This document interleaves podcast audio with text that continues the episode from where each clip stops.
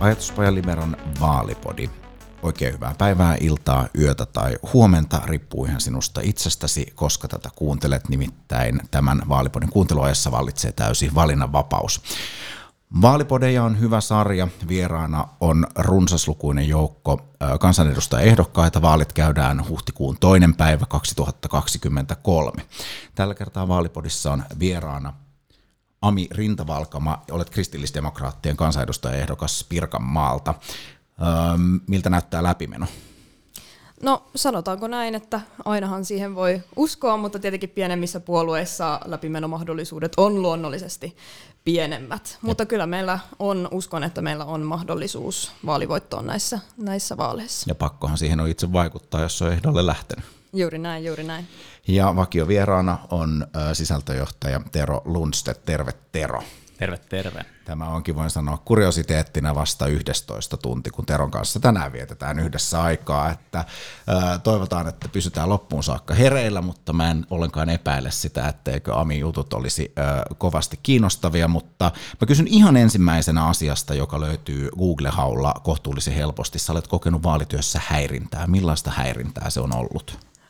No ehkä kaikkein pahin mahdollinen tilanne oli, kun olin ihan ensimmäistä kertaa kuntavaaleissa, ihan niin kuin ensimmäistä kertaa kampanjoimassa tuolla ulkona ja jaoin siinä flyereita sitten ja sitten tällainen mieshenkilö, vanhempi mieshenkilö lähestyi minua ja tuli jotenkin sillä aluksi, että niin, minkäs puolueen ehdokas sinä oot, ja mä olin sitten, että no tietenkin kristillisdemokraatti, että tätä puoluetta edustaa, ja hänhän sitten siinä heti asenne tietyllä tapaa muuttui, ei siinäkään mitään, olisi ollut ihan valmis keskustelemaan asiasta rakentavasti, mutta hän kävi todella sellaiseksi aggressiiviseksi, että ihan sylki lensi päälle, ja aina kun otti askeleen taaksepäin, niin hän tuli kohti, eli tämä on niin kuin ehkä sellainen ikävin kohtaaminen, mutta toisaalta sitten somessa jonkun verran kuulee tällaista ehkä uskontoon menevää läppää, mikä sitten taas tavallaan, että en minä henkilökohtaisesti ole tuolla sosiaalisessa mediassa omaa vakaumustani erityisemmin nostanut edes, eli sellaista oletusta siitä, että mikä se on, kun olen kristillisdemokraatti. Niin, toki tietysti nimi jonkun verran viittaa jo sellaiseen uskontopohjaiseen politiikan harjoittamiseen. Mitä sä itse ajattelet siitä, että Raamattu on maallisen päätöksenteon pohjana? No, itse näen, että niinkään ei ehkä niinku Raamattu, vaan nimenomaan ne kristilliset arvot siellä taustalla. Itse kannatan tällaista yleiseurooppalaista kristillisdemokratiaa, eli sitä, että siellä vaikuttaa esimerkiksi lähimmäisen rakkauden kaltaiset arvot, yhteisen hyvän kaltaiset arvot, lähipäätösperiaate jopa mun mielestä. Ja toisaalta myös vapaus on sellaisia asioita, mitä niin kuin omasta mielestäni sieltä niin kuin sellaisina yleismaailmallisina arvoina nousee, eikä niinkään niitä sellaisia Raamatun tiettyjä kohtia, että niillä nyt ruvettaisiin hakkaamaan päähän. Että en missään nimessä henkilökohtaisesti esimerkiksi kannata mitään teokratiaan lähellekään menevää. Että itse asiassa KD-nuoret haluaisi ajaa esimerkiksi valtion ja kirkon entistä enemmän erilleen toisistaan. Mitä siitä ajattelee sitten teidän vanhempi kaaderipuolueesta? No sanotaanko näin, että siellä on useampaa eri koulukuntaa, on ehkä sellaista perinteistä kristillisen liiton ajanväkeä, jotka sitten ajattelee asiasta hieman eri tavalla, mutta sitten on aika paljon, varsinkin niin kuin sellaisissa 40-50-sissä, jotka ajattelee ihan samalla tavalla kuin me asioista. Tullaanko se näkemään seuraavalla vaalikaudella, että valtio ja kirkko erotettaisiin toisistaan? Se on hyvä kysymys. Se varmasti on tietyllä tapaa iso muutos meidän yhteiskunnalle siinä mielessä, että esimerkiksi meillä kuitenkin kirkko edelleen hoitaa pääasiallisesti sellaisia tehtäviä kuin hautausta ja muuta vastaavaa, mutta kyllä mä tietyllä tapaa toivoisin, ettei mikään kirkko Suomessa olisi mitään muuta kirkkoa tavallaan ylemmässä asemassa ja hoitamassa niitä niin kuin sellaisia yhteiskunnalle kuuluvia rooleja. Nyt tässä kohtaa, kun annan Terolle puheenvuoron, niin on hyvä huomata, että meillä on siis kaksi oikeustieteilijää. Minä en ole kumpikaan heistä pöydän ääressä. Että luulen, että tässä sekä tietysti pyhää kirjaa että laillisuusperiaatetta tarkastellaan varmaan jonkun verran akateemisestikin, vai mitä Tero? No itse asiassa mun kommentti nyt oli tämmöinen käytännön poliittinen enemmänkin. Ihan siis sellaista mietin, että juuri taisi olla teidän puheenjohtaja muistaakseni tuossa muutaman päivä sitten niin kuin keskusteli siitä haastelussa, että kun oli tämä Timo Soininkin tunnistama kraaterin kokoinen konservatiivin aukko meidän puoluekentässä, niin onko tässä niin kuin yleensäkin nuorisojärjestöt on toki niin kuin radikaalimpia tai tekee, niin kuin yrittää tehdä usein tietynlaisia irtiottoja emäpuolueesta, jotenkin näkyvyysasioista ja näin, mutta voiko tässä olla jopa, että onko KD-matkalla sitten enemmän siihen yleiseurooppalaisempaan suuntaan, olisiko siellä se tosiaan semmoinen mahdollisuus Suomen puoluekentästä löytyy, koska käsittääkseni hyvin tasaisen pientä on ollut kannatus niin jo pitkään teidän puolueessa. No sanotaan näin, että mä todella toivon, että KD on sinne matkalla ja näen, että sellaisia toivon pilkahduksia siitä myös on. Sitä mukaan varmasti, kun puolue uudistuu, uusia jäseniä tulee ja toisaalta myös meidän eduskuntaryhmä uudistuu. Että meillä on toiveena nyt saada uusia ehdokkaita, uusia edustajia lävitse. Meillä on ihan aito mahdollisuus siihen esimerkiksi Uudellamaalla, jossa sitten niin kuin yksi näkyvimmistä hahmoista on nuorempaa polvea edustava ja mielestäni myös tällaista yleiseurooppalaista kristillisdemokratiaa edustava Mika Poutala. Joten kyllä mä uskon, että sitä mukaan kun eduskuntaryhmä uudistuu ja sitten toisaalta myös sitä mukaan, kun puolue itsessään sen kautta ja sitten myös tavallaan kuva puolueesta ulkopuolisille muuttuu, niin me ollaan matkalla sinne yleiseurooppalaiseen suuntaan ja itse asiassa, kun me katsotaan vaikka Ruotsin kristillisdemokraatteja, niin he on tietyllä tapaa näissä kysymyksissä ehkä jonkun verran meitä edellä ja he ovat päässeet sieltä tavallaan NS-raamattupuolueen roolista tai raamattupuolueen kuvasta sinne yleiseurooppalaiseen kristillisdemokratiaan. Niin, Ruotsissa kristillisdemokraatit tällä hetkellä on myös hallitusvastuussa ja Ebba Buschen ainakin näyttäisi kohtuullisen kunniakkaasti sen vastuun kantavan. On tosi näkemyksiltään hirvittävän lähellä Ruotsin moderaatteja, että mikä teidät sitten mahdollisesti erottaa muista niin sanotuista konservatiivipuolueista, kokoomuksesta ja perussuomalaisista? No, tätähän usein kysytään. Mä näen, että meidät erottaa nimenomaan esimerkiksi se, että me ajetaan lähimmäisyhteiskuntaa, me ajetaan sitä, että me kannetaan enemmän vastuuta myös toisistamme yksilöinä, eikä ainoastaan sitä, että kannetaan vastuu itsestämme yksilöinä, mikä enemmän on ehkä sellaista niin kuin kokoomukseen ajatteluperää. Että sen sijaan, että meillä olisi tavallaan valtio, joka kantaa kaiken vastuun, tai sitten, että me itse pidetään niin kuin itsestämme ainoastaan huolta, niin siinä on välissä sellainen välimuoto nimeltä persoonallismi, että me pystytään kantamaan toisistamme vastuu, mutta samalla olemaan individuaaleja, arvostettuja yksilöitä meidän yhteiskunnassa. Eli jollain tavalla klassisen liberalismin ja ehkä sosiaaliliberalismin väliin putoava ajatus, tulkitsenko oikein? Sanoisin näin, että ehkä jonnekin sinne välimaastoon putoaa. Tero. Tulee tuossa Roinisen Petri oli korjausliikkeestä meille puhumassa, oli vähän samantyyppisiä siellä juttuja, mutta entäs sitten ne perussuomalaiset, mitäs niistä eroatte?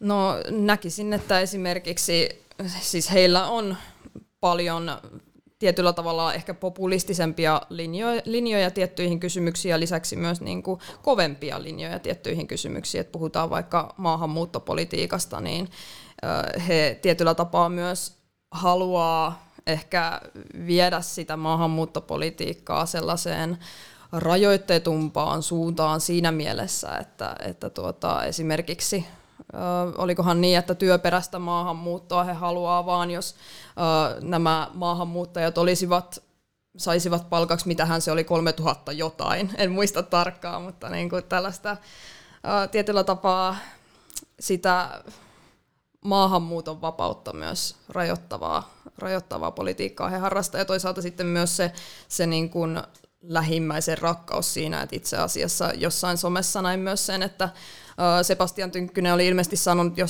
jossain paneelissa, että heille tärkeä arvo on lähimmäisen rakkaus Suomen rajojen sisäpuolella, ihan tässä tällä viikolla taisi olla jossakin Twitterissä, niin mä en näe sitä ihan niin kuitenkaan, että mä näen, että meillä on myös globaali vastuu meidän lähimmäisistä.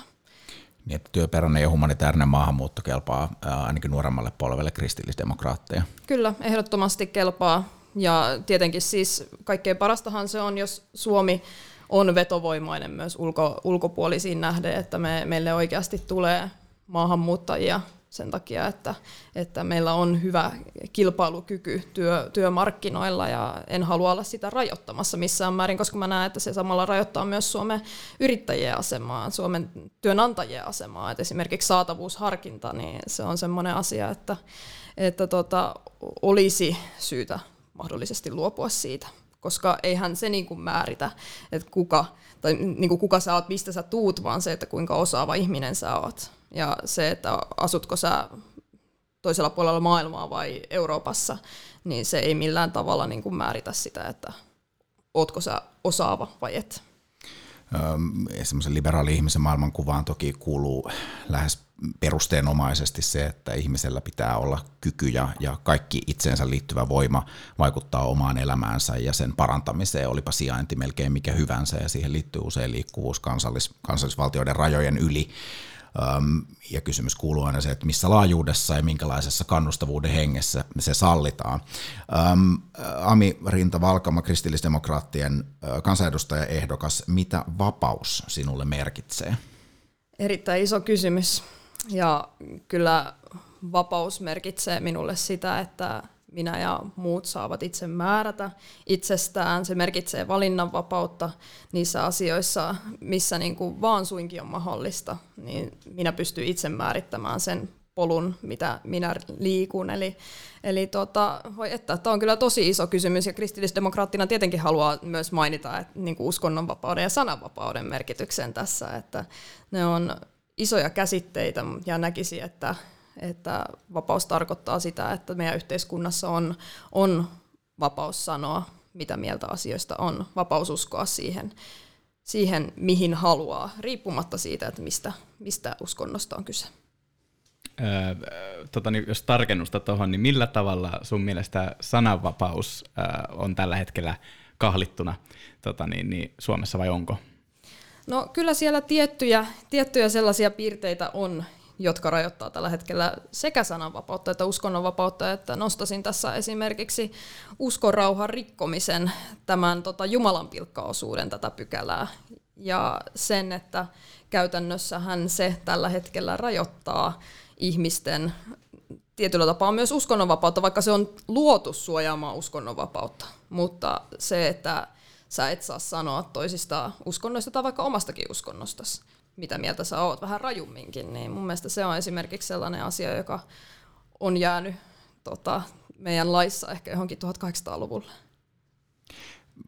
Kuulostaa yllättävän yhteneväiseltä oman ajatukseni kanssa. Entäs Tero? Joo, siis toi oli, kyllä on samaa mieltä, mutta mä mietiskelin tätä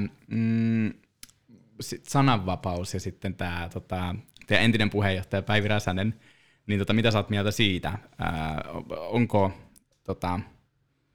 Onko tämä meidän systeemi tavallaan vähän niin kuin biased silleen, niin kuin tällaista uskontopuhetta vastaan, vai mikä siinä on sun mielestä tämä?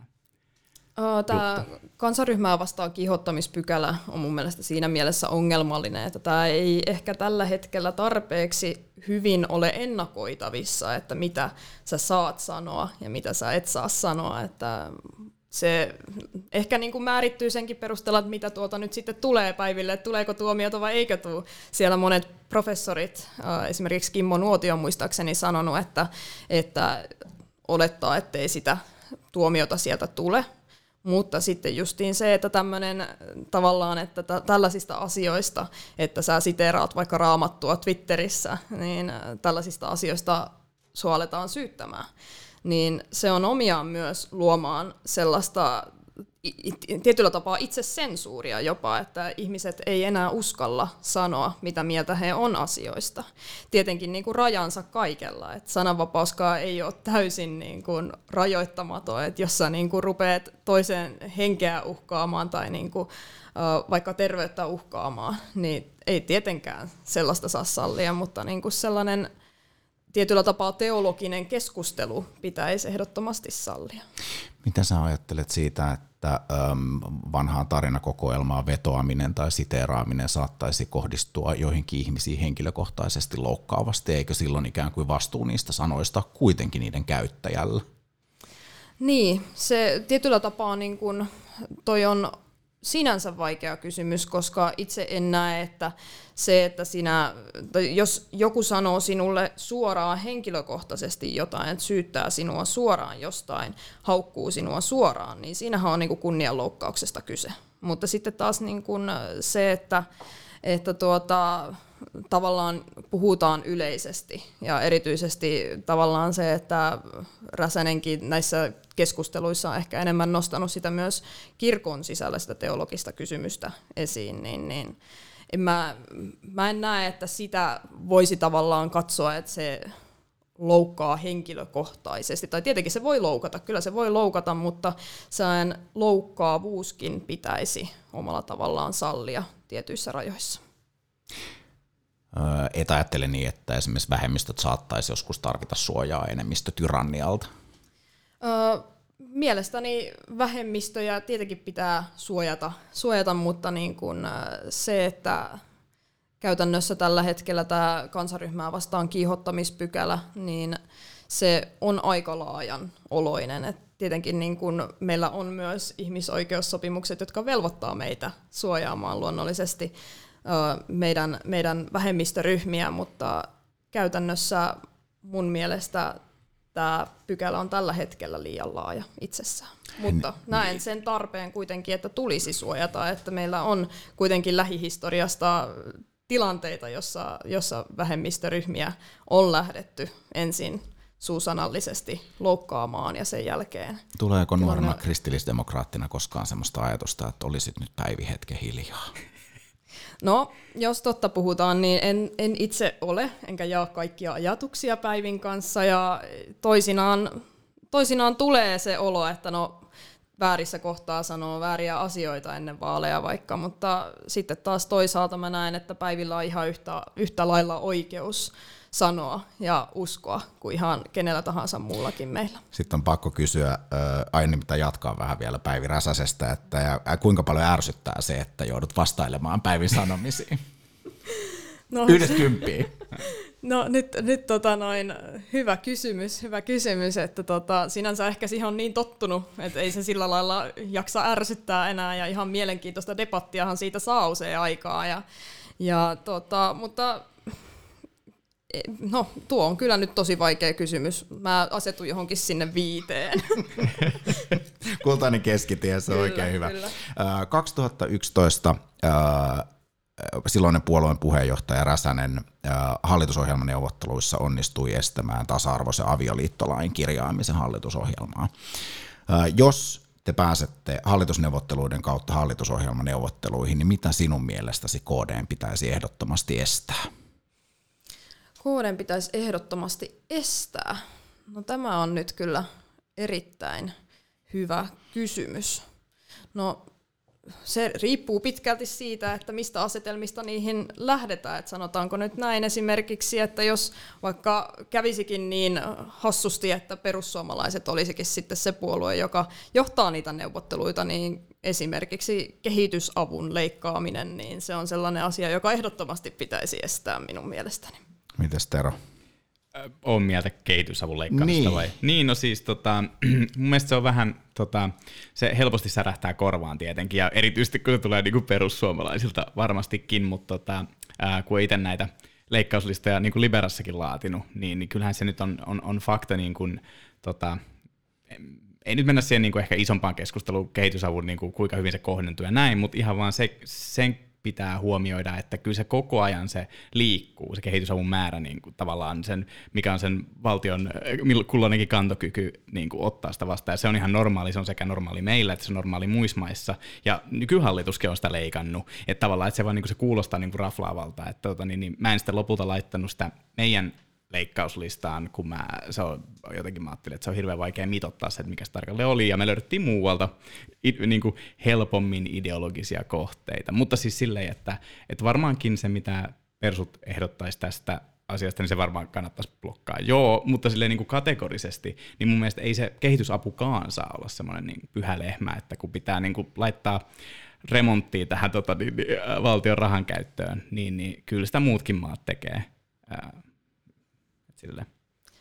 Hyvä pointti, ja sieltä tulee vastapalloon.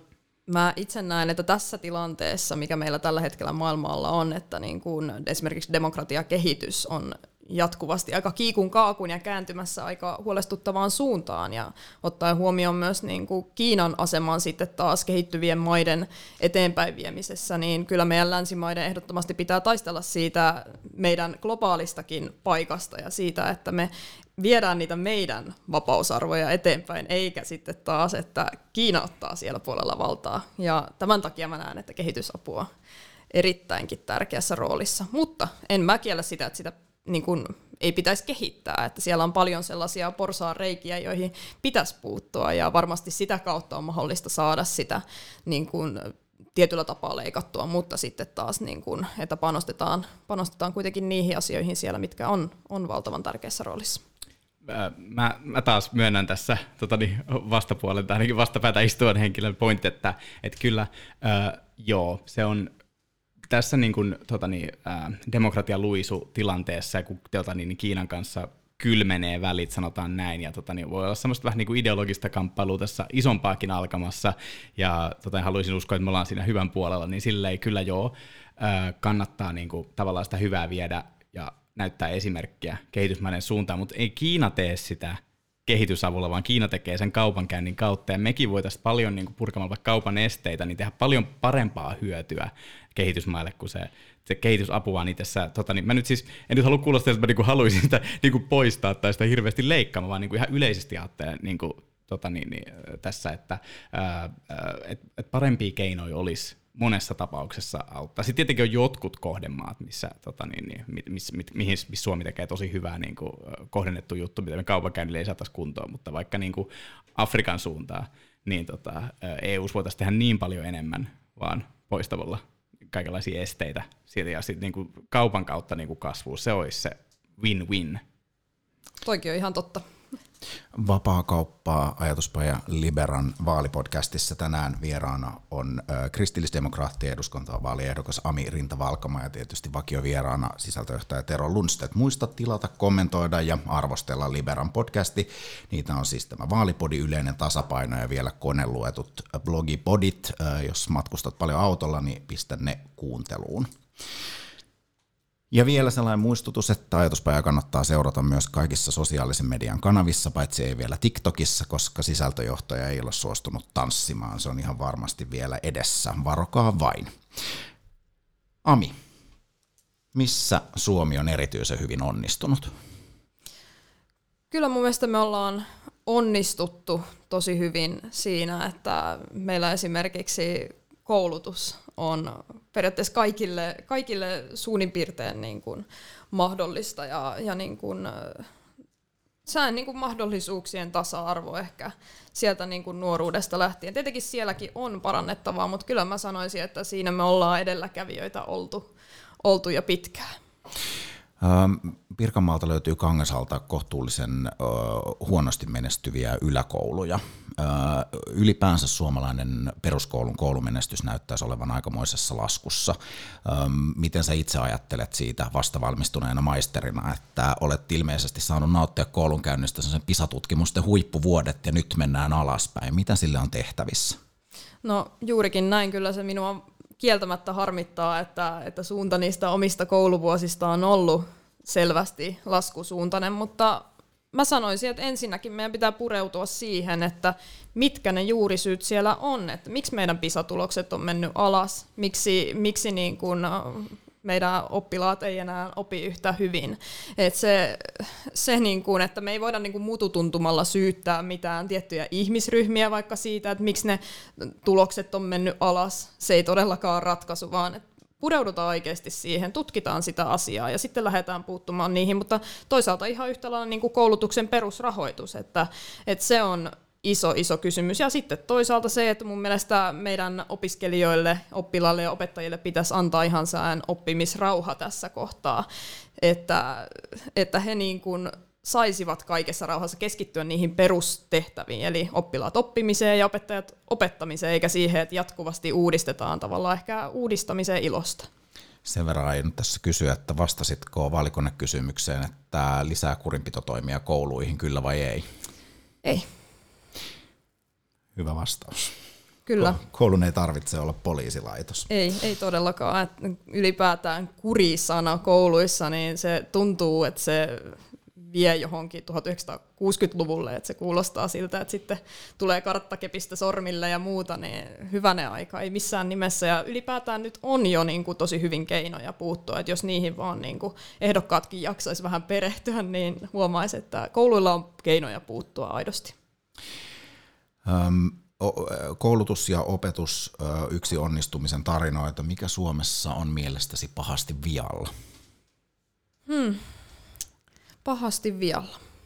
No kyllä minä sanoisin, että ainakin se, että tällä hetkellä meillä mielenterveyspalvelut esimerkiksi on aika huonossa jamassa. Että oli aika huolestuttavaa kuulla viime vuonna uutisia siitä muun muassa Pirkanmaalta, että meidän psykiatrisen, niin kuin nuorten psykiatrisen puolen osastot on niin täynnä, että siellä nukutaan patioilla lattialla. Niin se kertoo siitä hälyttävästä tilanteesta ja toisaalta myös se, että se on yksi meidän sairauspoissaolojen suurin syy.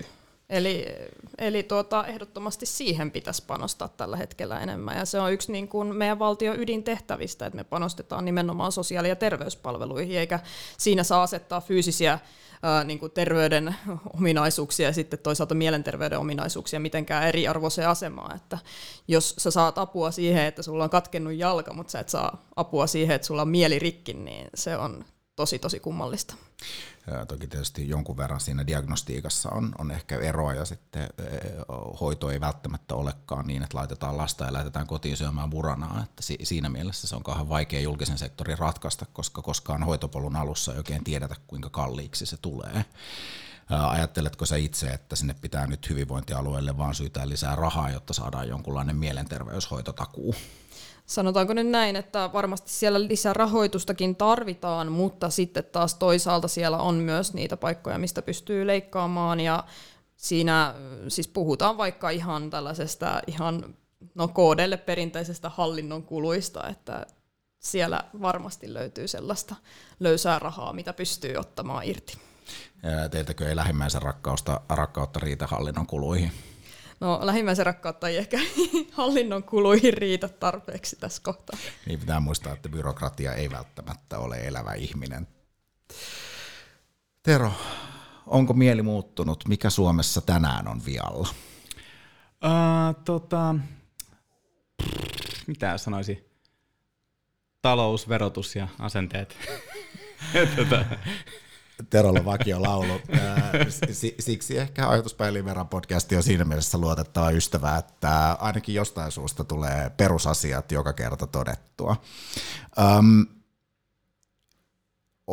Mä palaan vielä vähän tähän alussa mainittuun häirintätapaukseen. Oletko itse nyt saanut tehtyä rauhassa vaalityötä vai oletko vaan ottanut opiksi ja ottanut sit sinne henkivartijan mukaan turuille ja toreille? No kyllä mulla nyt on ollut niin, että on aina ollut ihmisten kanssa. En varsinkaan kyllä yksin halua tehdä vaalityötä. Se tietenkin on vähän sääli, että Suomen kaltaisessa valtiossa ihmiset ei uskalla tehdä yksin vaalityötä, mutta on saanut tehdä ihan rauhassa ja sosiaalisessa mediassakaan ei ole tullut oikeastaan on tullut tietenkin niin kuin tällaista normaalia kritiikkiä esimerkiksi KD:n politiikkaa kohtaan, mutta sehän on ihan täysin sallittua ja ihan ok mulle, että silloin kun se ei mene tavallaan henkilöön ja ole sellaista hyökkäävää, niin kaikki ok.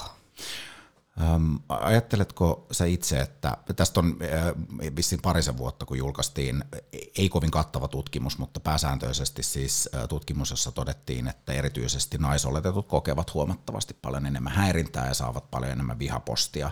Onko se uhka demokratialle?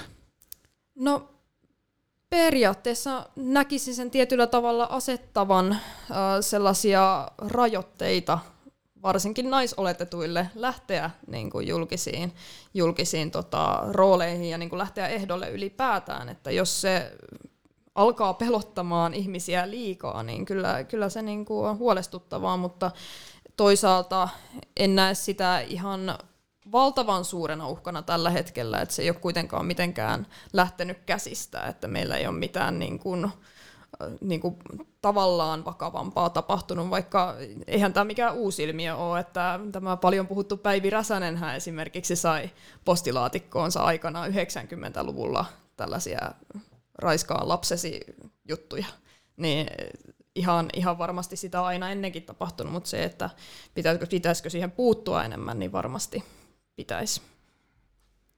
Mun mielestä niin tilastojen valossa sitä on kyllä lisääntynyt, ja mä just itse mietin sitä, että onkohan se kuinka yleismaailmallinen tai eurooppalainen ilmiö toisaalta, ja sitten miksi meillä on mennyt huonompaan suuntaan. Muistelee vaikka mitä niin kuin esimerkkejä nyt on ollut, mitä niin kuin, ei niin hirveän monen vuoden otoksella, mutta mitä niin kuin vaikka ihan entisiä ministereitä, pääministereitä, niin kuin, mitä heihin on käyty niin kuin käsiksi fyysisesti. Tämä kuulostaa tosi omituiselta ottaa huomioon, että Suomessa kuitenkin, niin kuin mä mietin, että voiko se olla joku niin kuin polarisaation lisääntyminen, mutta sitten miettii, että millainen paikka tämä oli niin kuin joskus vaikka 70-luvulla ja mikä oli niin kuin oikeasta vasemmista siis niin kuin clashi niin kuin siihen aikaan, niin miten silloin pystyttiin olla jotenkin niin kuin sivistyneempiä näissä jutuissa kuin, niin kuin nykypäivänä. Se on tosi hirveä ilmiö, koska me tarvitaan niin kuin mun mielestä kaikki ehdokkaat on demokratian taistelijoita, se on hienoa ja se on tosi kamalaa, jos ruvetaan rupeaa pelkäämään oikeasti ehdolle lähtemistä, ja sitten erityisesti jos tämä naisiin kohdistuvia enemmän, niin se on kyllä tosi, tosi paha juttu ja ihmetyttää, että miten se menee siihen.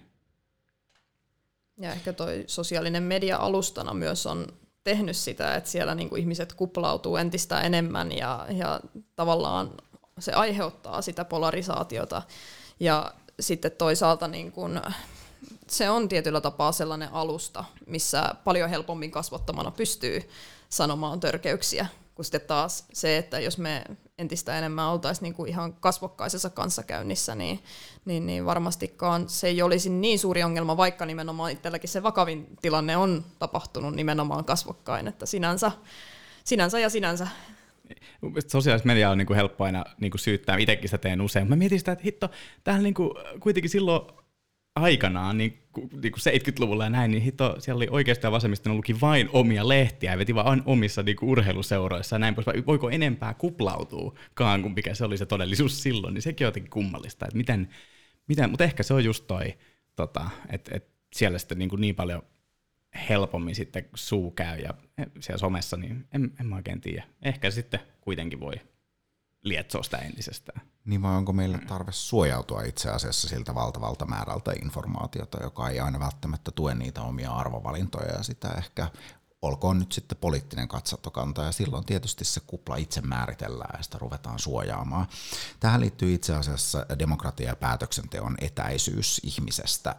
Onko nykyinen järjestelmä sellainen, että oikeista asioista päätetään oikeassa paikassa? Ami Rinta-Valkama. Mun mielestä siinä on parannettavaa, että KD ja itse kannatan nimenomaan lähipäätösperiaatetta, eli subsidiariteettiperiaatetta, että niistä asioista, mistä pystyy päättämään mahdollisimman lähellä yksilöä, niin niistä päätetään mahdollisimman lähellä yksilöä, että niin kuin parhaimmillaanhan se on esimerkiksi ihan perheen sisällä, ja tästä erittäin hyvä esimerkki on itse asiassa syy, miksi minä lähdin aikanaan KD-puolueeseen mukaan, nimittäin perheiden valinnanvapaus sen suhteen, että kuka hoitaa lapsia kotona. Minua ei henkilökohtaisesti eikä KD:takaan kiinnosta, että onko se nainen vai mies vai nainen ja mies yhdessä vai kuka ikinä siellä sitten vanhempana onkaan. Mutta se, että valtio puuttuu siihen, että sanotaan, että okei, sinä hoidat tämän verran ja sinä tämän verran ja sitten saatte tämän pienen slotin, että saatte siitä päättää, että kumpi hoitaa. Mutta mun mielestä niin kun se ei vastaa perheiden niin kun tilanteisiin, että on erilaisia perheitä, on perheitä, joissa toinen osapuoli on vaikka yrittäjänä, eikä yrittäjä samalla tavalla pysty jäämään kotiin hoitamaan. Tai sitten toinen osapuoli on nimenomaan vaikka tuolla päättävällä tasolla, eikä niin kuin samalla tavalla pysty jäämään pois, mitä sitten taas toinen osapuoli siinä parisuhteessa pystyy.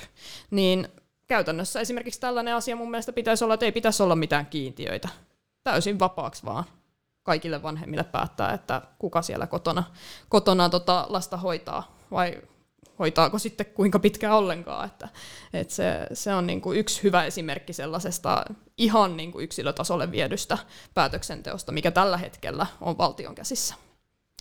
Puhutaan kohta kannabiksesta, mutta sitä ennen muistutan kaikkia 18-26-vuotiaita hakemaan Ajatuspäiliberän kesäkouluun teemana verot ja oikeudenmukaisuus.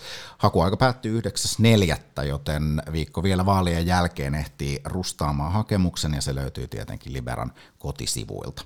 sinne kip-kap ja me jatkamme toivottavasti ehkä vähän hauskempaa, no en mä tiedä onko kesäkoulua hauskempaa aihetta, mutta poikkeuksellisen liberaali ja tuore ulostulo, kannabiksen laillistaminen kristillisdemokraatilta nuorilta.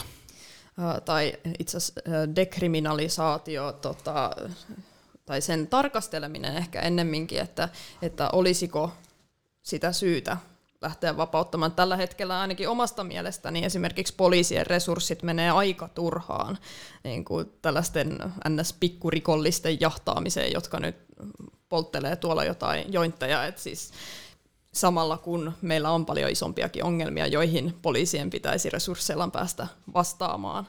Eli mä henkilökohtaisesti en näe kovin tehokkaana, enkä myöskään tietyllä tapaa yksilön vapauksia, vaan vapauksia kunnioittavana sitä, että meillä tällä hetkellä on esimerkiksi kannabis täysin laiton juttu. Eikö dekriminalisointi voisi ulottua itse asiassa ihan kaikkiin päihteisiin, jolloin sitä käyttäjää ei välttämättä rangaistaisi?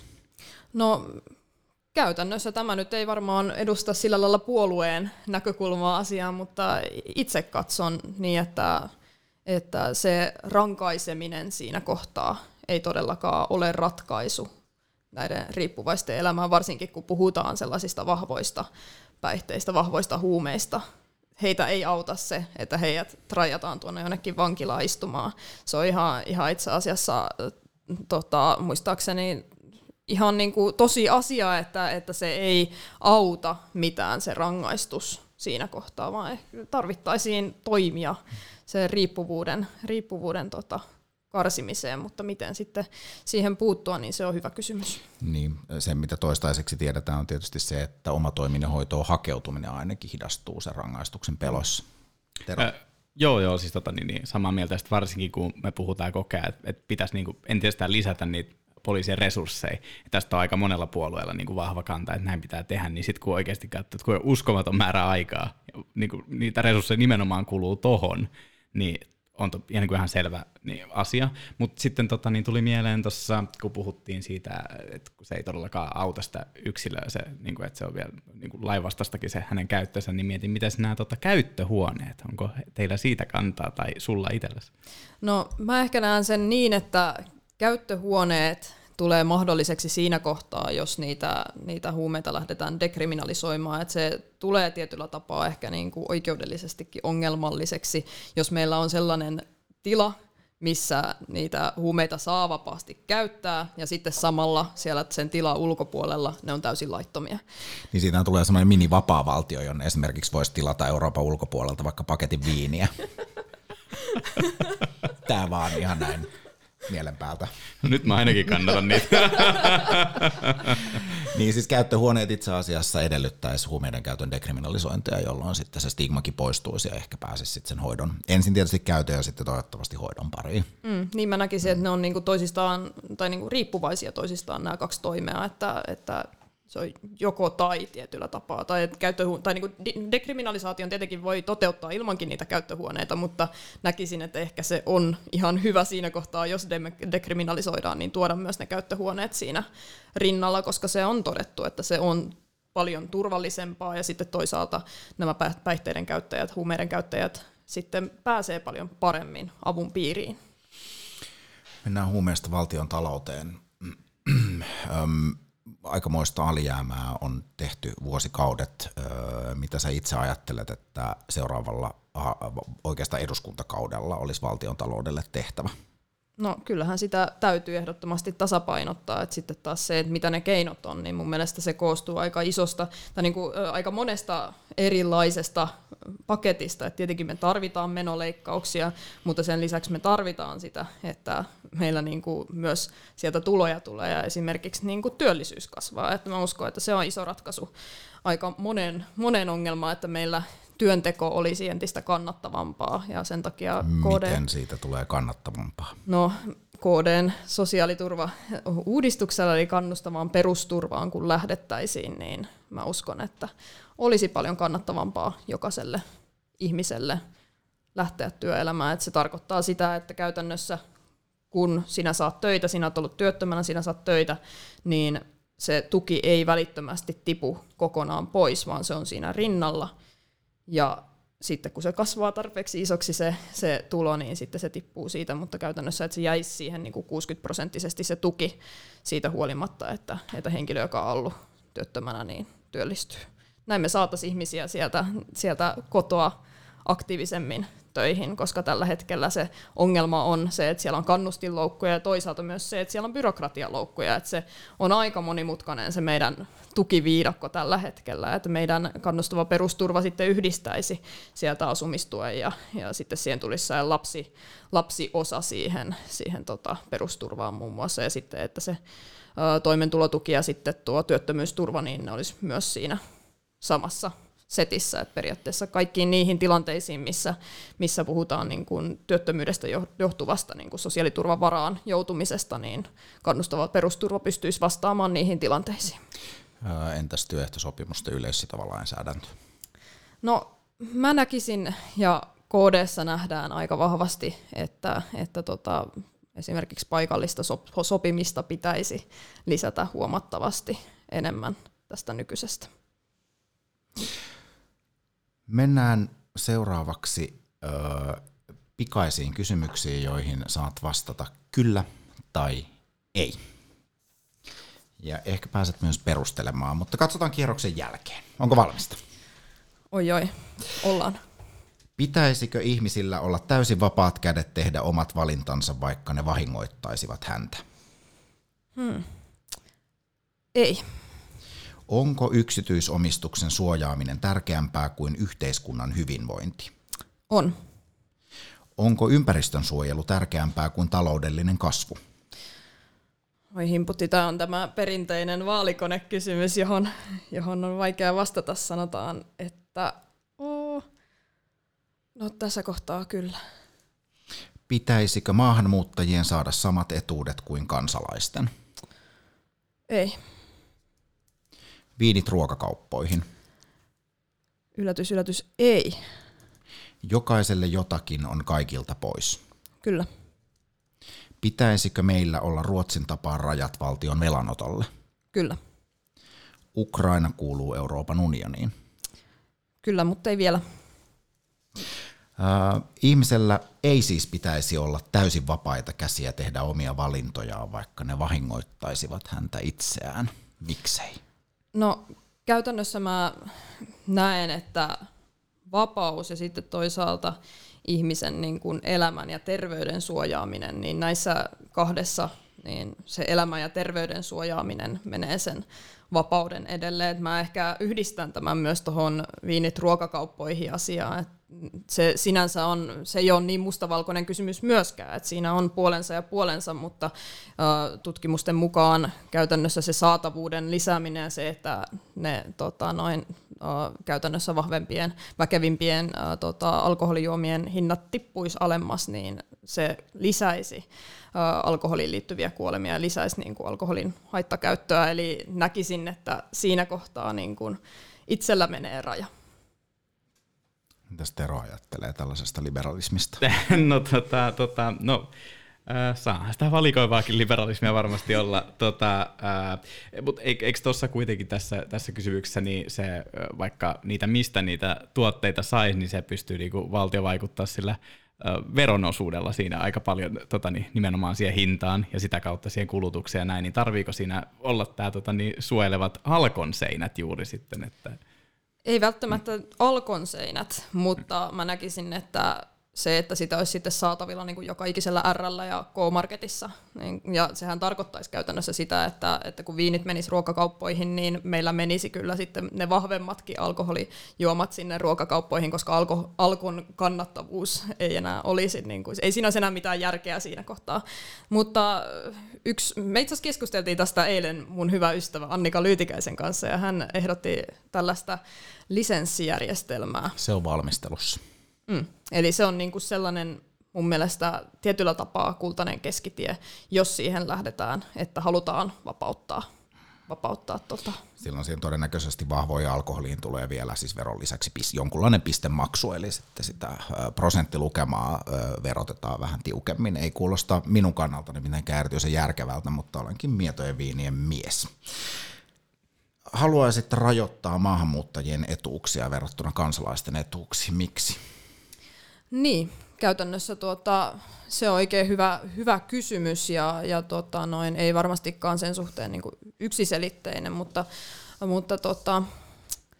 ehkä niin kuin näkisin tämä enemmän tällaisena kysymyksenä, jossa sitten, jos puhutaan vaikka paperittomista ihmisistä, niin en näe, että heillä välttämättä olisi siinä kohtaa oikeutta niihin samoihin palveluihin, samoihin etuuksiin kuin niinku kansalaisilla.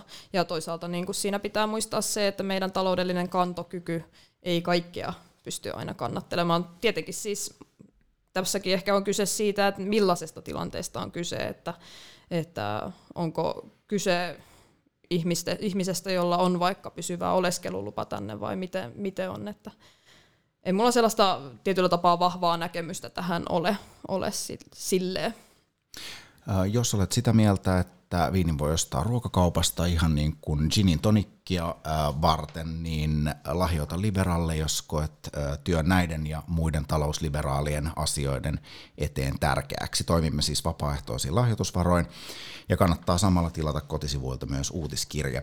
Tässä kohtaa kiitän Teroa osallistumisesta ja jos olet sitä mieltä, että Ami Rinta-Valkaman ajatukset olivat ostamisen arvoisia, niin kannattaa äänestää erityisesti, jos olet Pirkanmaan vaalipiirissä. Kiitos Ami. Kiitos teille.